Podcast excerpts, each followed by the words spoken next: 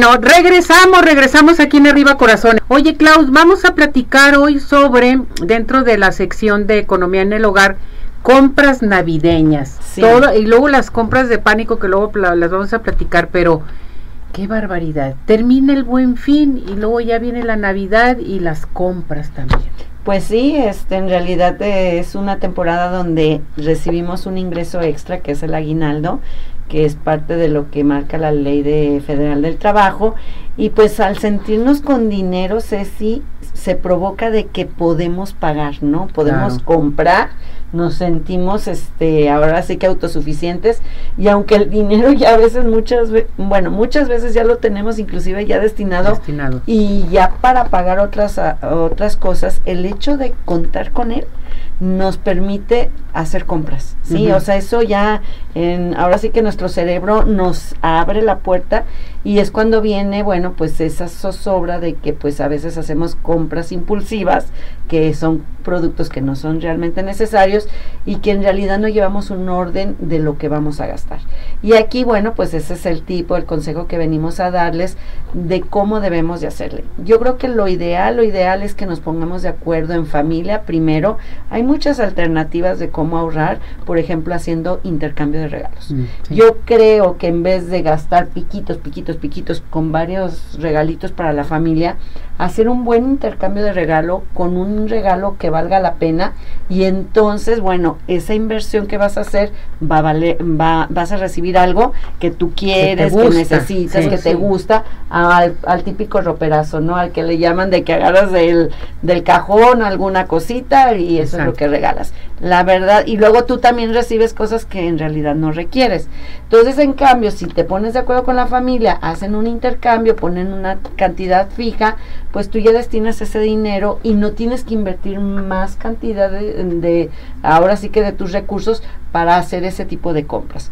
Otra recomendación es de que, bueno, en familia también veamos cuánto se va a destinar para eso.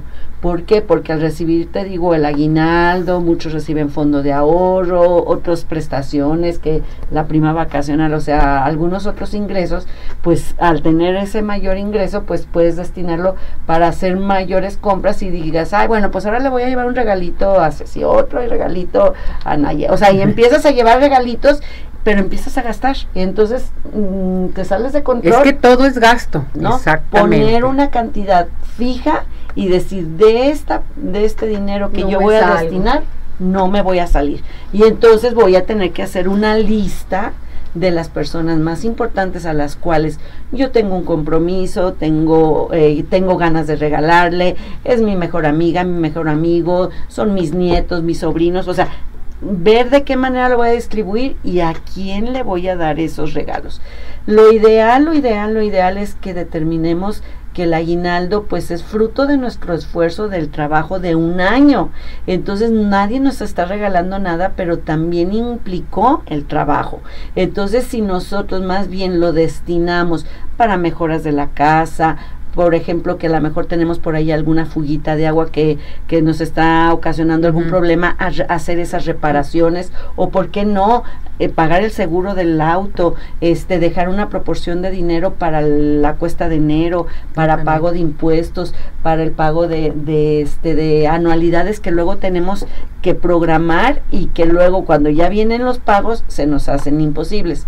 Otra cosa, Ceci, ahorita que acaba de pasar el buen fin, pues se nos facilitaron las posibilidades de comprar a meses sin intereses. Ya no me digas. Wow, o sea, tú firme y firme y firme pero yo quiero ver ya que te empieza a llegar la primera mensualidad. Chequen sus tarjetas. ¿Cómo nos va a ir con esos pagos? Porque va a ser una renta no a seis, o sea, ojalá fuera seis meses, es lo ideal, pero hay personas que se van a 18, 20 meses, estamos hablando de dos, o sea, prácticamente año y medio, casi dos años, o sea que para la siguiente Navidad todavía debemos lo de este año. Entonces sí, ya todo eso. Y, ya, se echó a perder. Imagínate un perfume. No, pues ya me lo acabé. Intereses, te lo acabas y sigues pagando.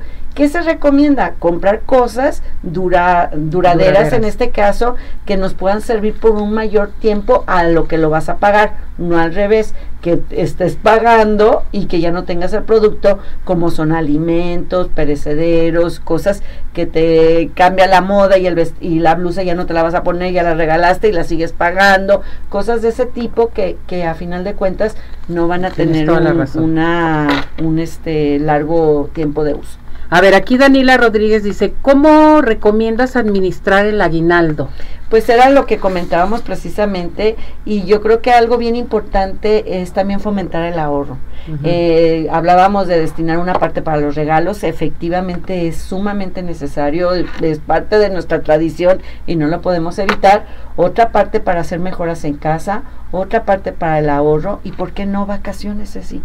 Muchas personas durante todo el año no sale de vacaciones. Yo sé que es la temporada también más cara y a veces lo hacemos porque no tenemos otra opción por, por las vacaciones que tenemos. Pero si lo hacemos con tiempo, lo preparamos, cuando lo vamos a pagar con el aguinaldo, a lo mejor pudimos haber agarrado una muy buena promoción y disfrutar de unas buenas vacaciones.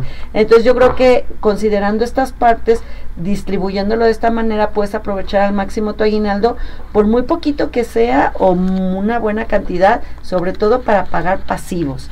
Si tú tienes tarjetas de crédito, tienes un saldo revolvente que ahí te va acumulando intereses cada mes y tienes la posibilidad de inyectarles el dinero, aprovechalo. Es una manera muy sabia de aprovechar tu aguinaldo. ¿Por qué? Porque te va a bajar tu saldo, te vas a quedar con tus compras a meses sin intereses, no vas a pagar intereses de eso y vas a continuar, pero ya más descansado, más holgado y tranquilo. Claro. Guadalupe Madrigal, ¿qué recomiendas para cena navideña rico, rendidor y económico? Ay, bueno, pues que les platicaré. Miren, la cena navideña pues depende mucho de las tradiciones en casa, pero a mí, bueno, me ha tocado ver personas que desde un rico pozole, que lo preparan, este, ahora sí que es muy vasto. Muy rendidor. muy rendidor y puede ayudar mucho a la economía familiar. Depende mucho de las personas. Los tamales. De, personas que están en casa. Pero también, este, la carne de puerco es un alimento nutritivo.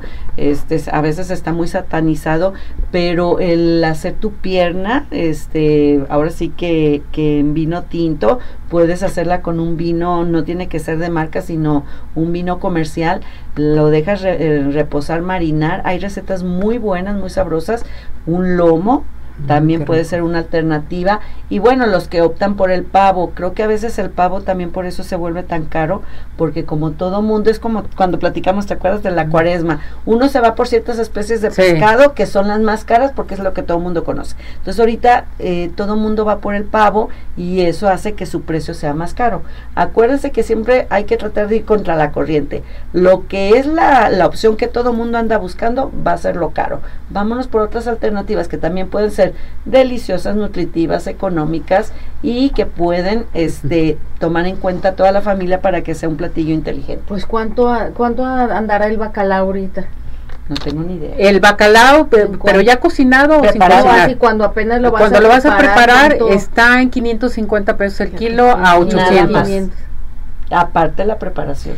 Más aparte los ingredientes. hablando de esto. Alcaparras, aceituna, chile morrón, el, el, este aceite de olivo, no hombre, todo eso riquísimo. Y todo eso, bueno, y las personas que son buenas para preparar, pues sí, lo preparan muy rico, pero también te sale... pero sí es rendidor. Porque fíjate, compras un kilo de bacalao y con todos los ingredientes se te hacen hasta dos kilos. Y, luego la, como lo preparas y lo presentas y, y se pues lo comen, en bolillitos. Entonces, este, ¿y un pavo en cuánto estará?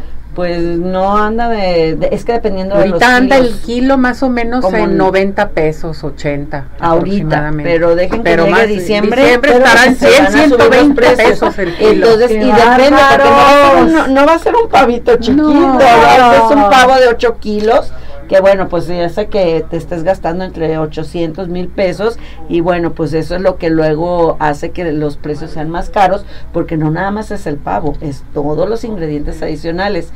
Yo les recomiendo una lasaña. Ándale, una lasaña un fettuccini con Mm. camarones, o sea, inclusive, bueno, pues el camarón, pero puede usted buscar una alternativa de un camarón de un tamaño Sí, que lo usted pueda pagar. siempre te saca de, de te apuros. saca de apuros, apuros, es y una buena ensalada. Y a los niños sobre todo les encanta. Yo les recomiendo mucho que involucren a la familia porque a veces los papás luego preparan alimentos muy sofisticados no, o muy no Ah, sí, no lo donde comen los niños. si hay muchos niños en casa, metan platillos donde sean rendidores, donde la pasta a los niños les gusta mucho. Eso es lo que se comen y no te dejan el plato ahí Muy bien. botado de algo que no se van a consumir. Pues aquí tenemos los, este, las guías de la güera, de Claudia. Rivera Talamantes. ¿Dónde te encontramos? Claro que sí, en mi correo electrónico claudielena